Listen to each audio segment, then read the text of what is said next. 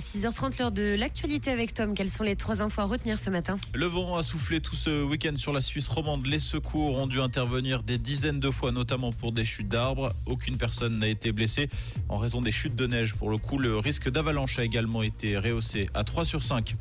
La redevance pourrait passer de 335 à 300 francs. La proposition émanerait du conseiller fédéral en charge des télécommunications, Albert Rochety. La présentation du projet compromis à l'initiative pour une redevance à 200 francs devrait avoir lieu à la mi-novembre. La bande de Gaza serait désormais coupée en deux, annonce faite par l'armée israélienne hier après des frappes significatives menées ce dimanche. Internet et les téléphones sont toujours coupés sur place. Rouge, l'actu revient à 7h.